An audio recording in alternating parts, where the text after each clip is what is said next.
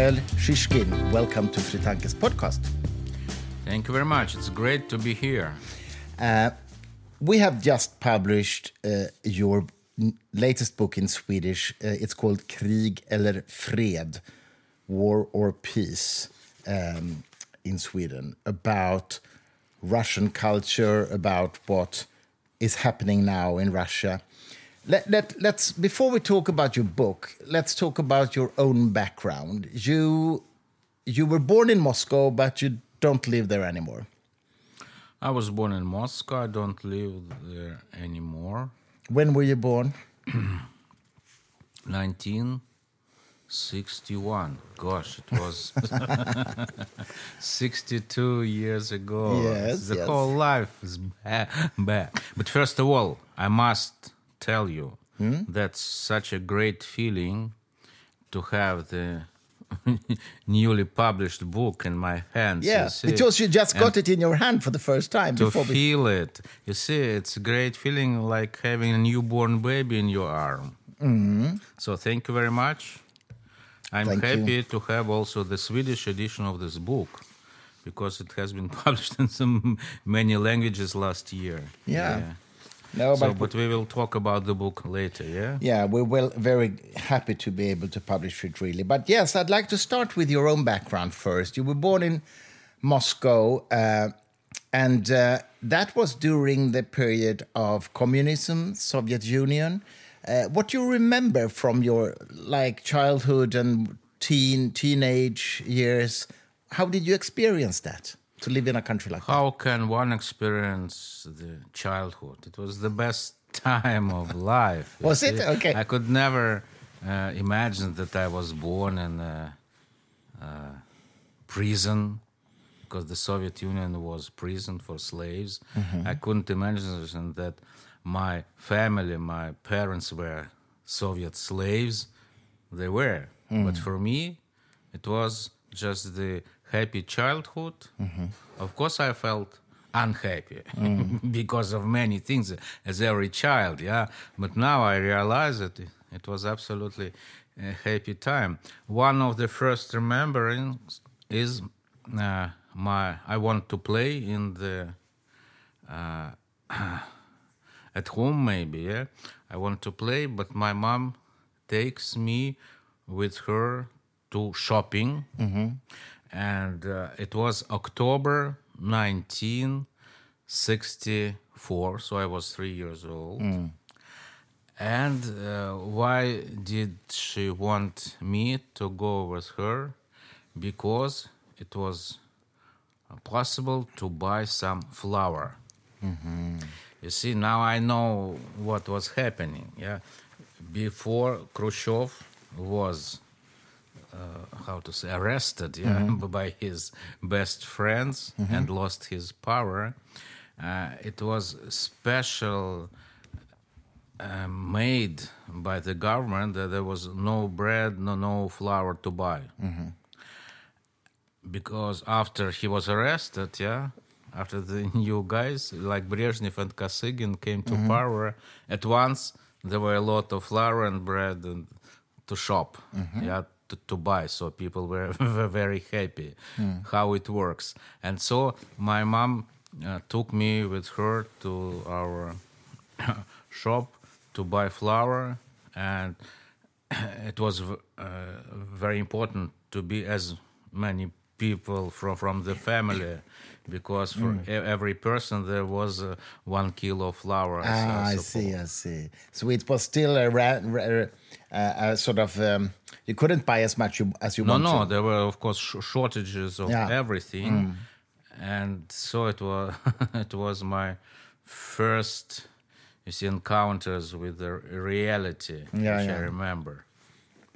But I also, uh, I mean, I visited Moscow in 1992, and I remember I ha- had this this uh, this girl who, as a guide, who spoke very good English, and she spoke very proudly of of of the country's. Um, I mean, that was after the collapse, but she still spoke very proudly of the the space exploration, for example, Yuri Gagarin, and and she also said, which was of course fake news, that before Gagarin, we sent out cyborgs into space, half human, half robots, and she believed that. um, do you? I mean, from your childhood, do you remember stories of? Uh, you know, technological development and proudness in that sense in your in your country. Look, everybody wants to be proud Yeah. of his family, of his parents, or of his of her country, mother country. yeah. And can you imagine how I felt when I was maybe 16? Yeah. Mm-hmm. And I opened my eyes realizing, yeah, uh, I was born not in the most happy country of the world, mm. but I was born in the concentration camp. I had two cherished dreams in my life at that time mm-hmm. To be a writer, to be published, and to see the world, to go abroad.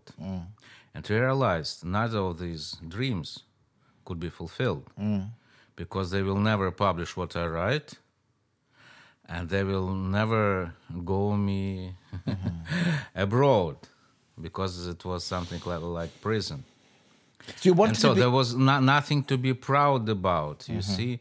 And uh, for me, it was clear everything what was declared as liberation, yeah, for other countries, like uh, in the Second World War. Yeah, my father, my father uh, was here on the Baltic Sea on a submarine during the last two years of the war, 44, 45 Mm-hmm.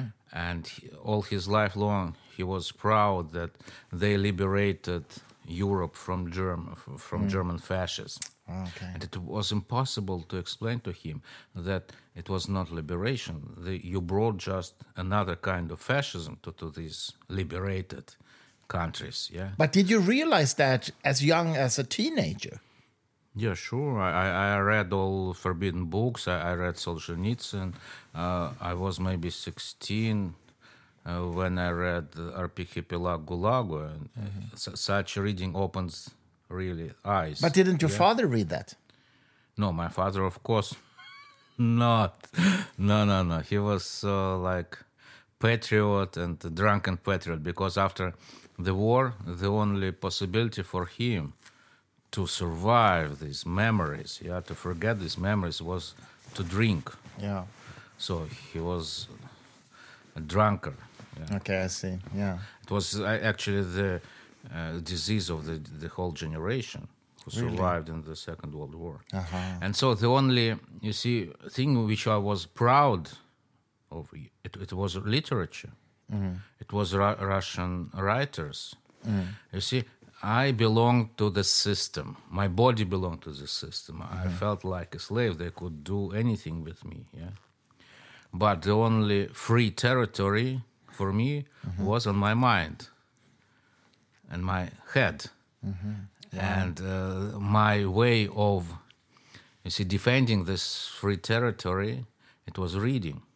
Yeah. Reading good books, rereading uh, books which were forbidden by, by, by the regime. So it was a kind of wa- escapism in a way. No, it was not escapism, it was my fighting. Okay. Mm. You see, uh, there are two different things escapism and fight. For me, it was my fight. I remember very well, you see, I, uh, um, for me, for example, uh, learning foreign languages. Here it's just a hobby, or you learn foreign languages to get some good job to mm. earn money. For me, I learned foreign languages knowing they will I will never use them. Mm-hmm. So I learned English, I learned German, I learned French, I learned Italian by myself.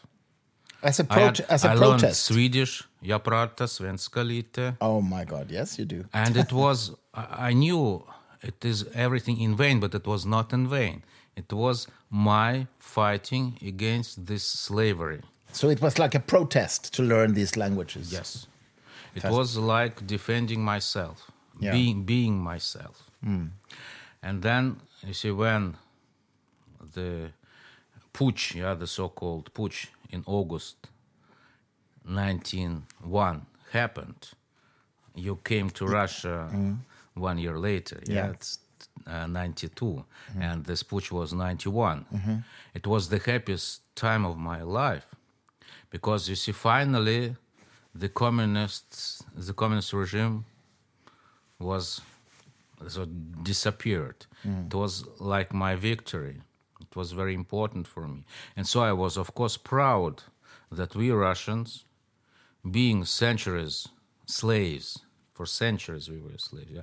Finally, we liberated ourselves, and it was the time of great hopes. I understand. Yeah. And but at that time you mean that your father was in a way lost in in too much alcohol and he didn't appreciate what was happening. uh, it, it started with Gorbachev. You see, for, for uh, here in the West, Gorbachev was a great hero and liberator. For my father, Gorbachev was a traitor Wow. because he lost everything what Stalin gained.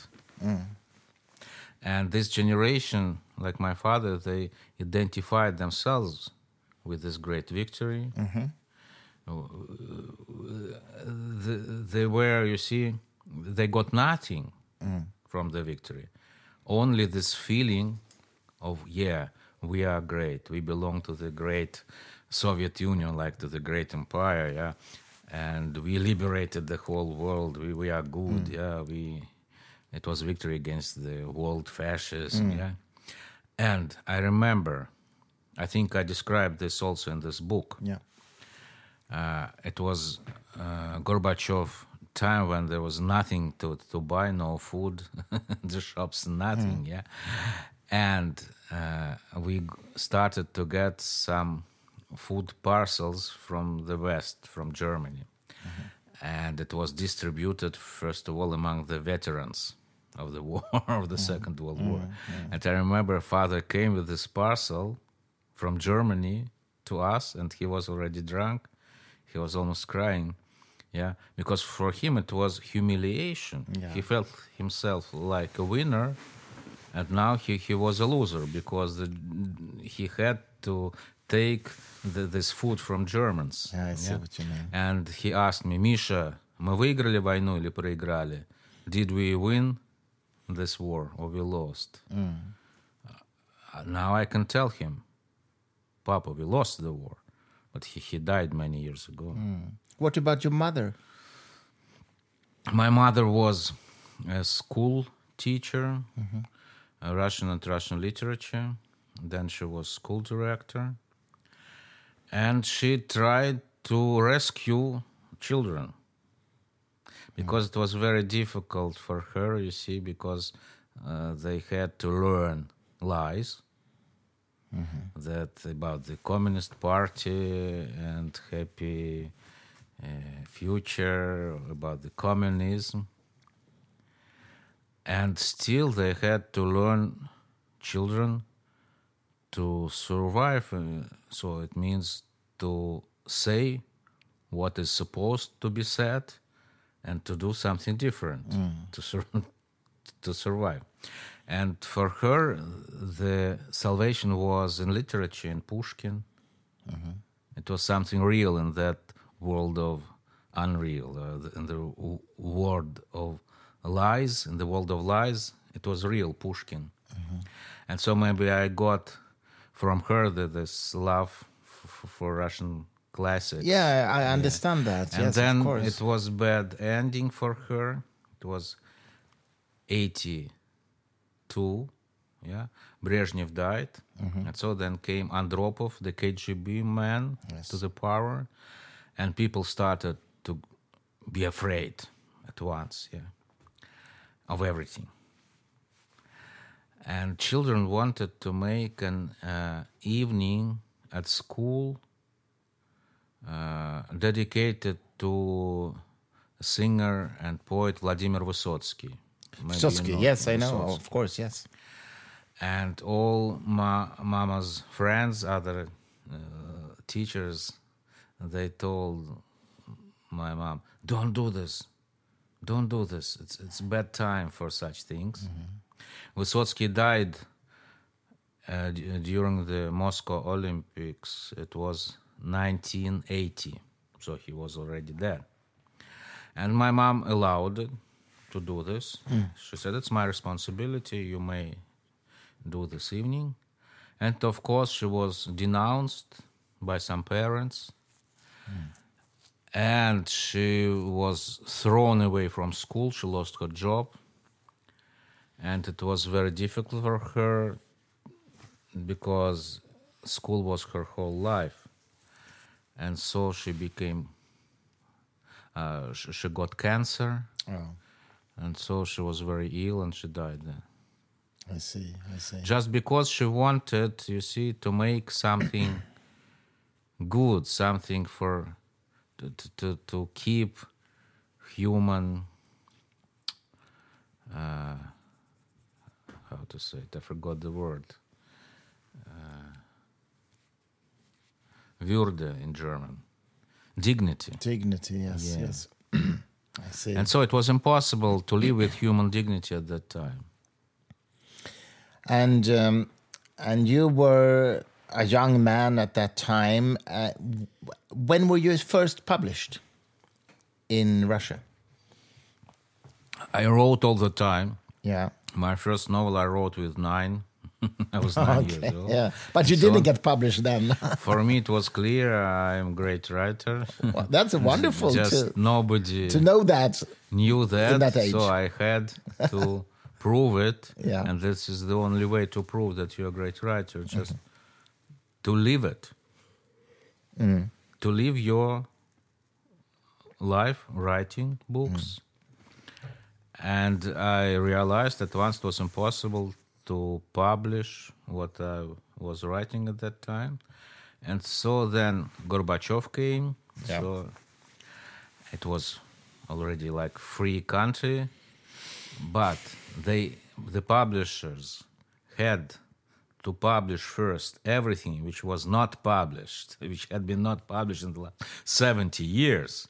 Nothing was published mm-hmm. yeah. nabokov was not published. Joyce was forbidden nothing so. And at first were published all the generations of forbidden writers. Mm-hmm. And then my first short story was published in 1993 uh, it was a thick monthly znamya in russia we have this we had yeah this tradition of thick monthly literary magazines Okay. and uh, at first new novels new short stories new poetry was published in these uh, monthlies and only after that as books Yeah, I see. Mm. And so i've got at once the prize for the best debut of the year. So it started 1993 After the fall of the Soviet Union. only after the fall of the soviet union.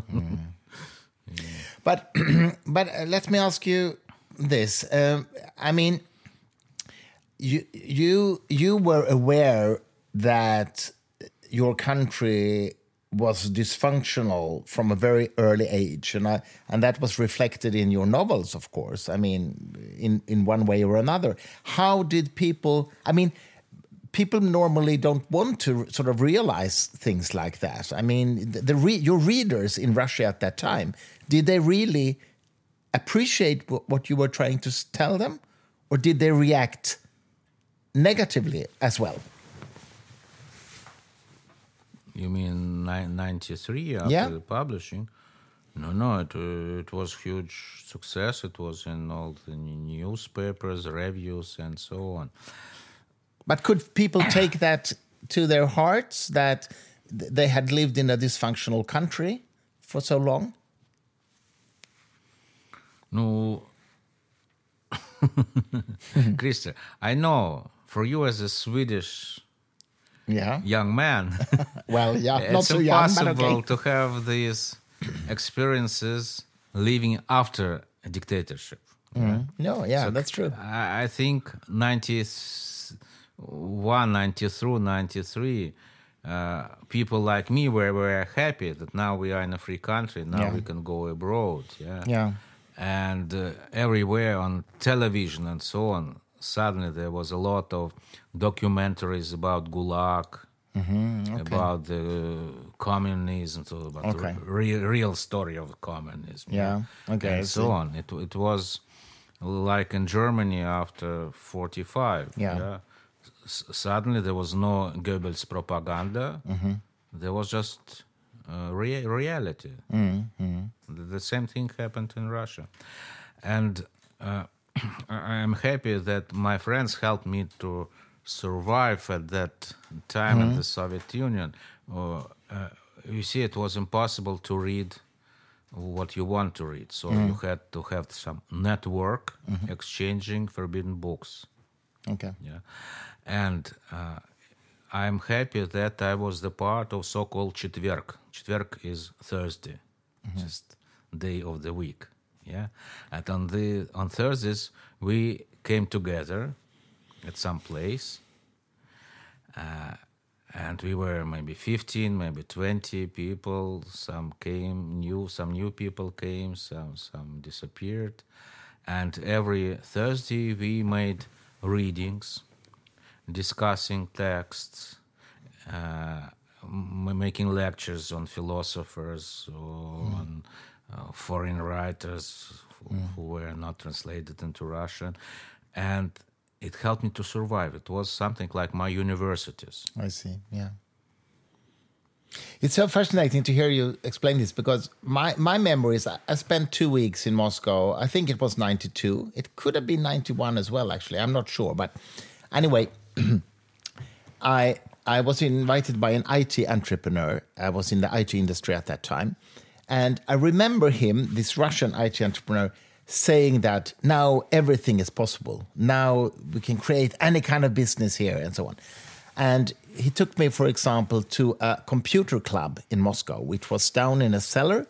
And um, it, it was super advanced. They had built up a network of computers connected to each other, and they had developed a game where you could actually develop worlds in the computers that were uh, shared by all the computers in the network so they could sort of visit the different worlds and so on.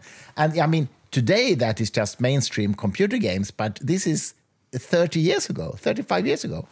It's so impressive and so ahead of times. I'm afraid all these IT geniuses from that time in Moscow, they left Russia. yeah i understand that. I'm afraid, you see, it, Ru- Russia was in the last 20, 30 years a very bad place for genius. Okay, so let me ask you then: when okay, all this happiness of the the the, the fall of the Soviet uh, Union and the communism, when did you realize that things were starting to turn in the wrong direction? very soon, Okay, just two years passed, and in October 93, yeah, there was something like people's appraisal against the democratic power against Yeltsin. Yeah, Okay. people were very unhappy with these democratic changes mm-hmm. because uh, they realized that it has nothing to do with being happy for them or with being rich mm-hmm. as promised. Mm-hmm. They were robbed. They were robbed by by, by, uh, the same people who stayed in power. Mm-hmm. Can you imagine mm-hmm. Germany 44 mm-hmm. Stauffenberg Yeah. kills Hitler. he tries at least. Imagine ah, okay, if that happened, you mean? Okay, he kills yeah, he killed Hitler, yeah. yeah, And so there is stop for the war, mm. and the lies say, okay, but make denazification by yourself. Mm. Yeah. Sure, we will make denazification, mm-hmm. would say Germans, and in charge of denazification would stay the Nazi mm. party I see what you mean. leaders and Gestapo people. Mm.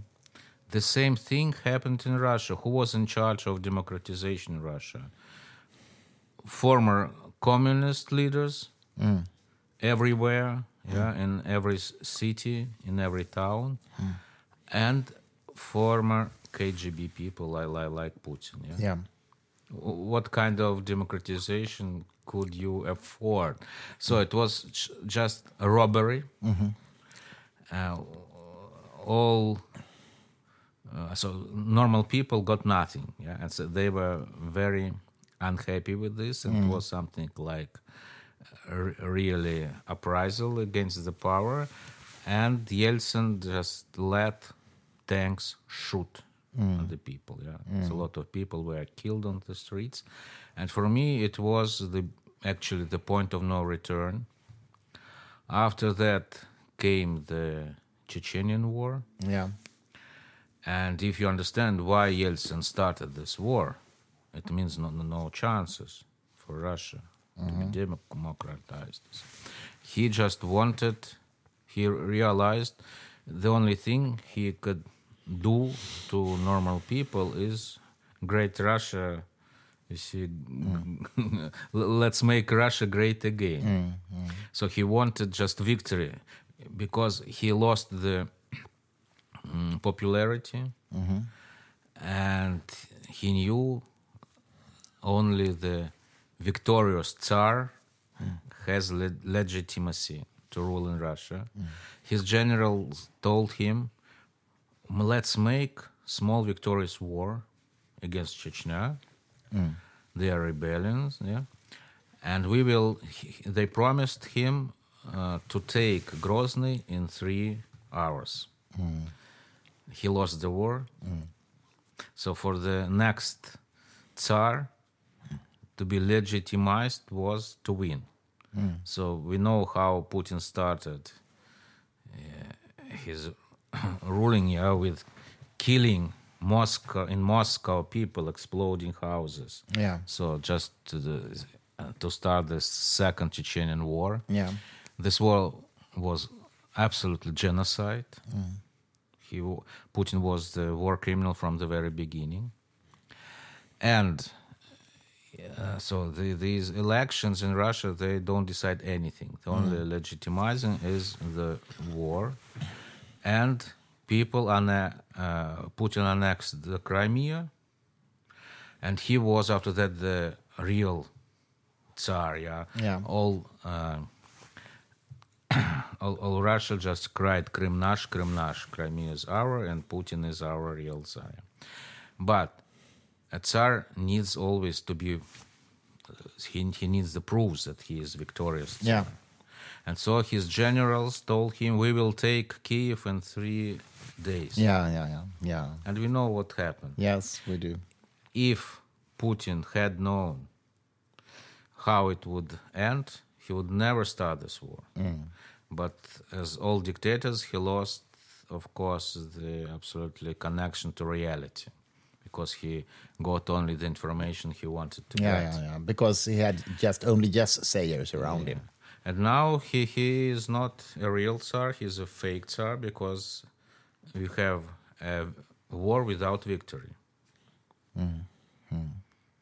But when did you realize it was? When did you realize that it was probably dangerous for you to stay in Russia?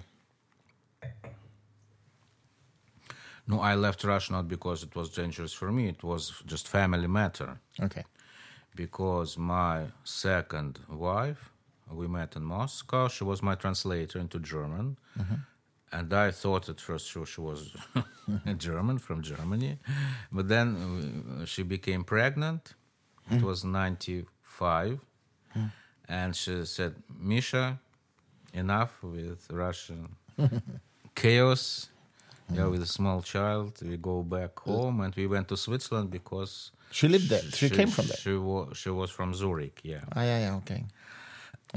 So it was just family matter, and with one with one foot I was always in Moscow, with the other foot in Switzerland, with the third foot in, in Berlin, Okay. with the fourth foot in the United States, and so on. Okay. And uh, uh, it was al- also you, you see the possibility for Russia to change. It was uh, so the, the time of hopes returned, 2010, 2011, the so-called revolution, Snow White Revolution, Белоснежная революция. it was non-violence protests in Moscow, and that year I spent already with my third and last wife. Yeah. She's from Moscow, yeah. in Moscow, we mm-hmm. lived two years there, and I took part at all many uh, protest meetings on Prospect Sakharova. Mm-hmm. Mm-hmm.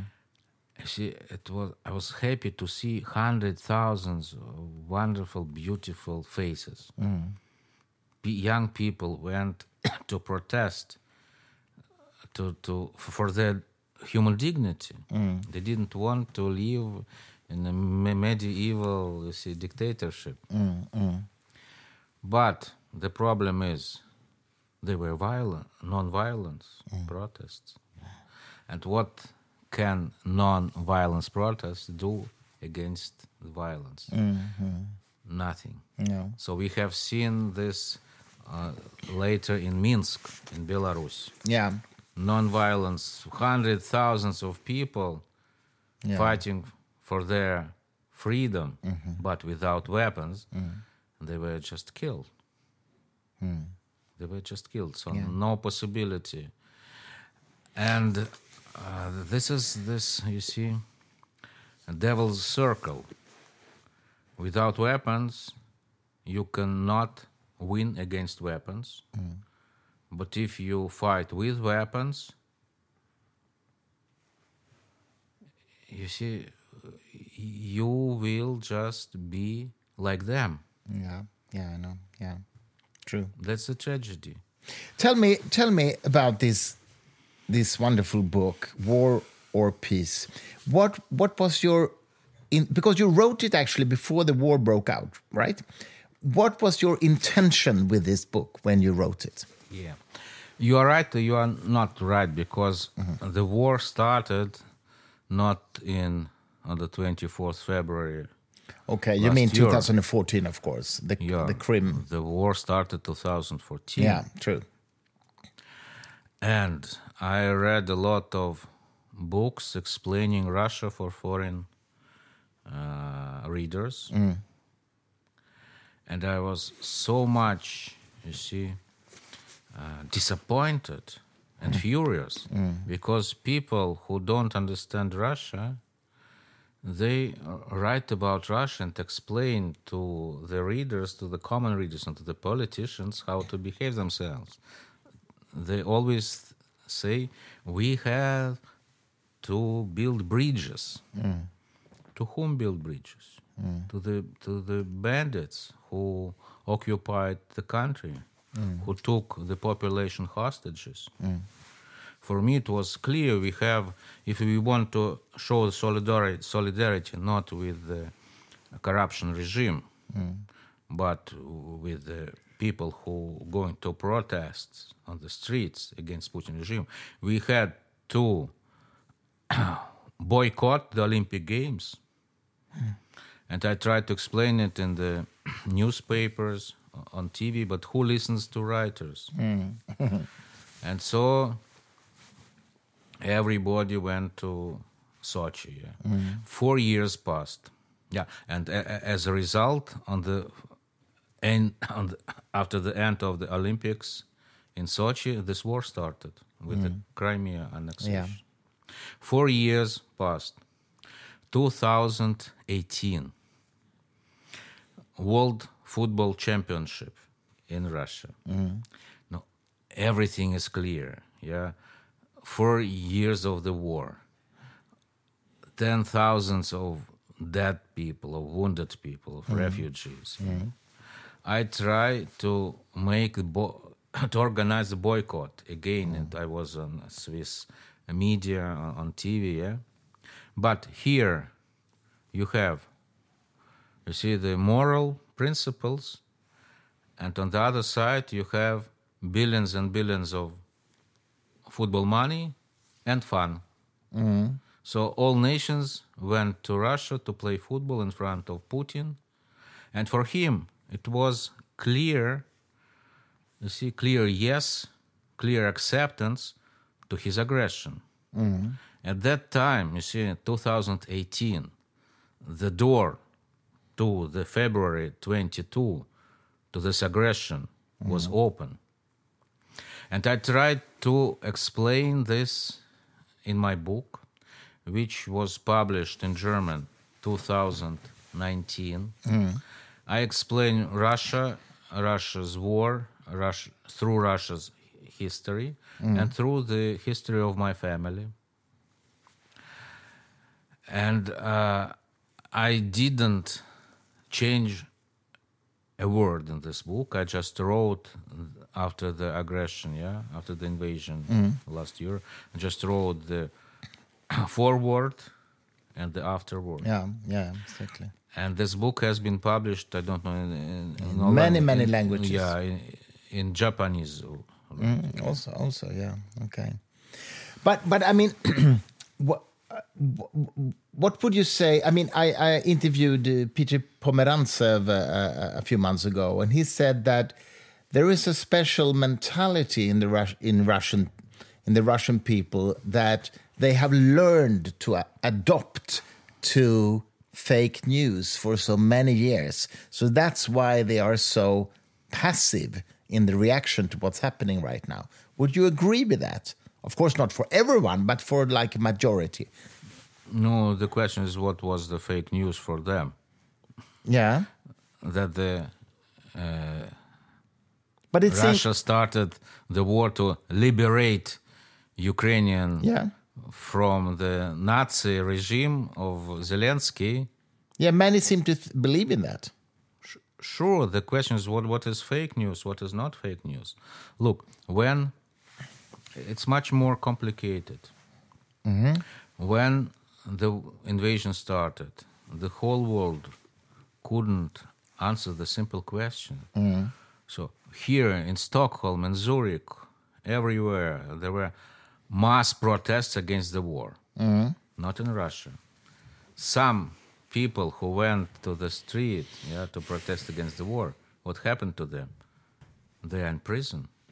Yeah, And so it was to explain in some way uh, people are afraid. yeah, yeah.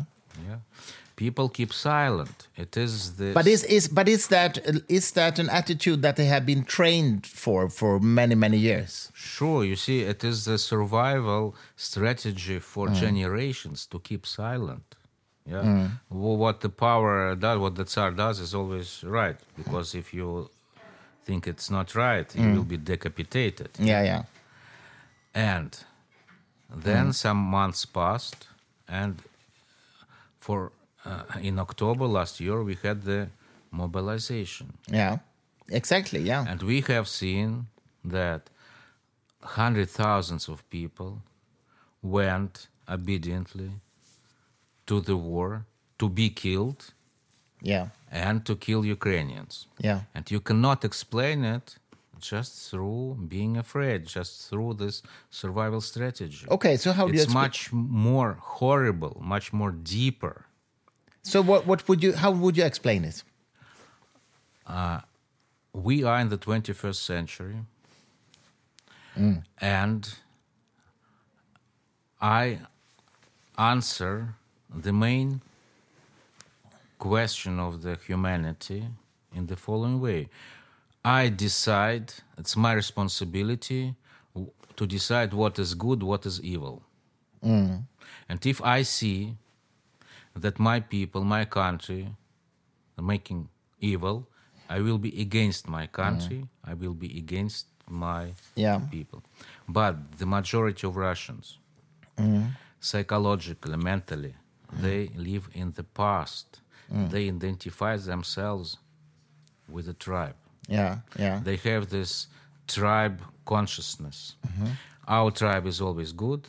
Other tribes are our enemies. They want to destroy us, so we have to fight. Yeah, we are here to defend our mother country against the enemies. Mm-hmm. Yeah. And it is. It, it, it is exactly how it works. Every dictator, you see, misuses this wonderful feeling of patriotism mm-hmm. and people think we are now at war with the whole world. Yeah. And we have to defend our motherland like our grandfathers did in the Second World War. And this is so deeply inside, yeah. And uh, for example, the uh, cult actor uh, Bodrov, uh, it's a really cult figure in Russia. A big celebrity, I mean. Absolutely, Yeah, yeah, yeah. And he died, so he's cult figure. Aha, he died. Mhm. And he was famous because he uh, was the main char- uh, acted the main character in the cult movie Brat, so brother, brother one, brother Okay, two. okay. And you know this uh, most popular movie in Russia ever, Mm-hmm. Brat two. It's very simple uh, plot. He is a good gangster, a good Okay, bandit. okay. He goes to America, kills Americans. That's it. Really? And then, then he comes back on the plane and asks the stewardess for a vodka. Tha- that's it. When was that film coming out? 20 years ago, maybe. Okay. mm. And it's the most popular film in Russia. And Bodrov said in one interview maybe my country could be wrong. But if my country is at war, I will be with my country, I will be with my army. Okay. Yeah, yeah. That's how it works. That is what people have in, the, their head. It see. seems like you're saying that the, the, the, the Russian people have never sort of um, come across the Enlightenment values. We have a huge problem. We have a huge problem with words. If we say Russia, Russians, Russian culture, what do we mean exactly? Yeah, okay, If we yeah. say Russians, which Russians do we do we mean? Because there are Russians who are against the war, Yeah, yeah. who yeah. are going to prison Yeah. because they go to protest because just for one word, no Yeah. no war. Yeah, yeah. Yeah, and there are majority of Russians, yes, Mm-hmm. who support this war. Yeah, yeah, yeah. This is the huge Russian tragedy. Mm, We see we have these two Russians since centuries. One small part is has so European values Mm. in mind, and for the majority, Russia is just highly isle, holy island surrounded Yeah. Mm. by the ocean of enemies, and only our Tsar could save us. Yeah? And between these two Russias, there is a civil war since Yeah. 200 years. Mm-hmm. And our Russia had uh, possibility twice to be victorious in this civil war. It was in February 1917, and it was uh, in the August 91. Yeah, but uh, look, uh, in in uh, the summer of 1917, Russia was declared as the most free country of the wo- of the world. Women got such rights, which the women in Switzerland Yeah. could get only after A long time. 70 years after that. Yeah. yeah, true. But it was the law, the idea of law state, of democracy, was clear for us. But for the majority of population, it was just chaos, no tsar. Yeah, it's impossible to, to, to live in chaos. They needed order. Yeah, and so the Russian history just misused communists, Marxists, yeah, with their international idea to restore Russian, actually Mo- Mongolian system. Yeah. yeah. And Stalin, when he became the Tsar again, yeah, uh, he just killed all the Marxists uh, and co- communists. Yeah. And uh, something like that happened in the 90s because for the population it was just chaos. What did they get from democracy? Nothing. yeah, and for, for they needed just the order. Yeah. And so that how uh, dictatorship comes, not with the dictator, but with the longing of the population for the order, for the strong hand. And so Yeltsin realized that, and he wanted to play the strong hand with this war in Chechnya. Yeah. He lost, and so Putin just did what Yeltsin wanted to do, just showed himself as a strong, victorious Tsar. Tell me, what, what role did Alexander Dugin play in this ideology? Yeah, he He's a philosopher, right? Yeah, he, he's a philosopher. I don't think people in Russia who made this dictatorship, yeah, read Dugin. Hmm. Okay, yeah. Who reads books in Russia? They, it's it's always fighting for power. Yeah, I see. You see, it's not. We have now dictatorship not because Dugin wrote this book, But is Putin because- inspired by him? but because there are some rules of dictatorship. Yeah. There are some rules of, of Russia, yeah, and not not because Dugin wrote this book. Mm. Okay. But do you think that Putin is inspired by his ideology? Not, of course not. Mm-hmm. Of course not. Putin, you see, was inspired just by the uh, fighting for the power. Mm. This is the only rule, you see, of the system. Look, we have now the same, absolutely the same system as 1,000 years ago. There was no du- Dugin in, gold, in, hmm. in the times of the Golden Horde. It was hmm. just Ulus, yeah, the territorial part of this hmm. Mongolian empire. And it's a pyramid of slaves, and we have a Tsar, yeah, or Khan, yeah, Bagdi Khan uh, on the top, yeah. And these people have no rights at all, yeah. They have no private property something belongs to you only if you are loyal to your boss. Yeah? And if you lose the loyalty, you lose everything. Remember Mikhail Khodorkovsky. Hmm. So the same system created Stalin, restored Stalin. The same, absolutely the same system we have now in Russia with Putin. Yeah. And this system, the essence of the system is just pure violence and power no, nothing else. So D- Dugin, you see, which, which role plays Dugin in this system? Okay. I no, no role at all. Okay. Without Dugin, the, we would have the same, The same. system. Okay, finally, let me ask you. Uh, I mean, we, we just a few days ago heard that uh, Prigozhin was probably killed by Putin in this car crash, right? Do you think so? He, he was killed or he was not killed, who knows? but it doesn't play any role because officially he is over Yeah. because he was killed. But you think he was killed? I don't care. I hope he was killed. Mm. But if he is now somewhere in Africa, he cannot play any role No, I understand in. Russia anymore because you see, he is a loser now. Yeah. But what I mean, do you, it do you think it was an accident or it was an intended car crash? No, of course intended. Yeah, that's what I mean. Of Yeah. course. No, no, no. Uh, Prigozhin wa- could play a very important role in June. In June. You see, because for everybody in Russia it was clear Putin is a fake Tsar. There's no victory. And Prigozhin had everything to take this role, to play this role.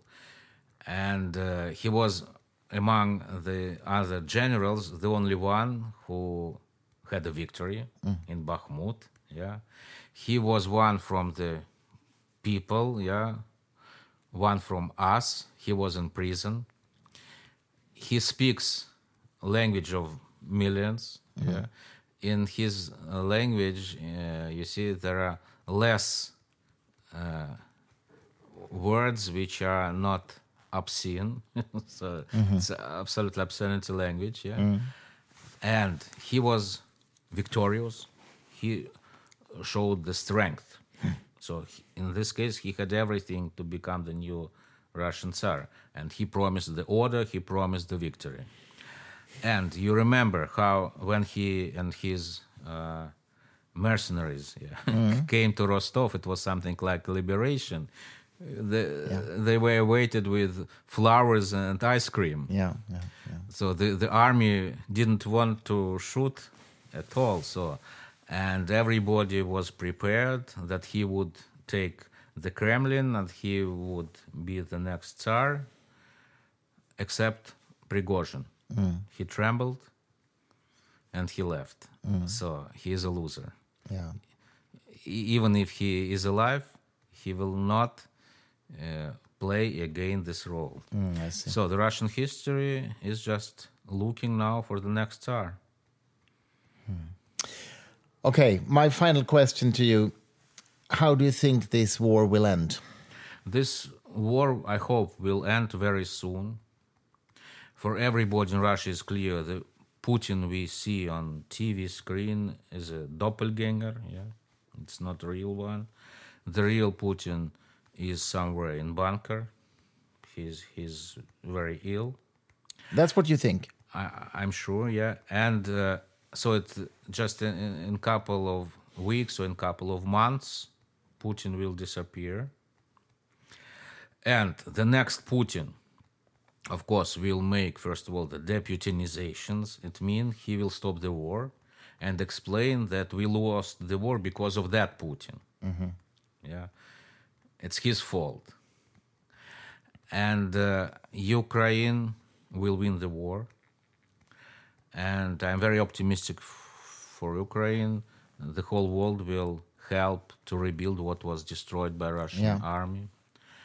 And I think Ukraine will build a huge wall on the Russian border, mm-hmm. like on the border between Israel and Palestine. Mm-hmm. But I'm very pessimistic regarding what will happen behind this wall. Hmm. For the future of Russia, you mean? there will be not civil war. For civil war, you, you need citizens. There will be criminal war. The Russian Federation is now as pregnant with new states as the late Soviet Union was. So we will have new states with new Putins. Uh, I don't see any chances that these new states will be democratic in in the future, yeah, in the coming future and there will be, unfortunately, a lot of violence. You see, uh, in this year, I realized what Kazimir Malevich meant with his black square. The artist has the feeling for the future, what will happen. And what was in his future? And his future was the First World War, the bloodiest civil war, and the Gulag. So Russia is now this black square. Okay, that's that's a very pessimistic future, but um, we have to end this podcast with that because we are going away for a dinner now. But um, Mikhail Shishkin, thank you so much for coming to this podcast. Thank you.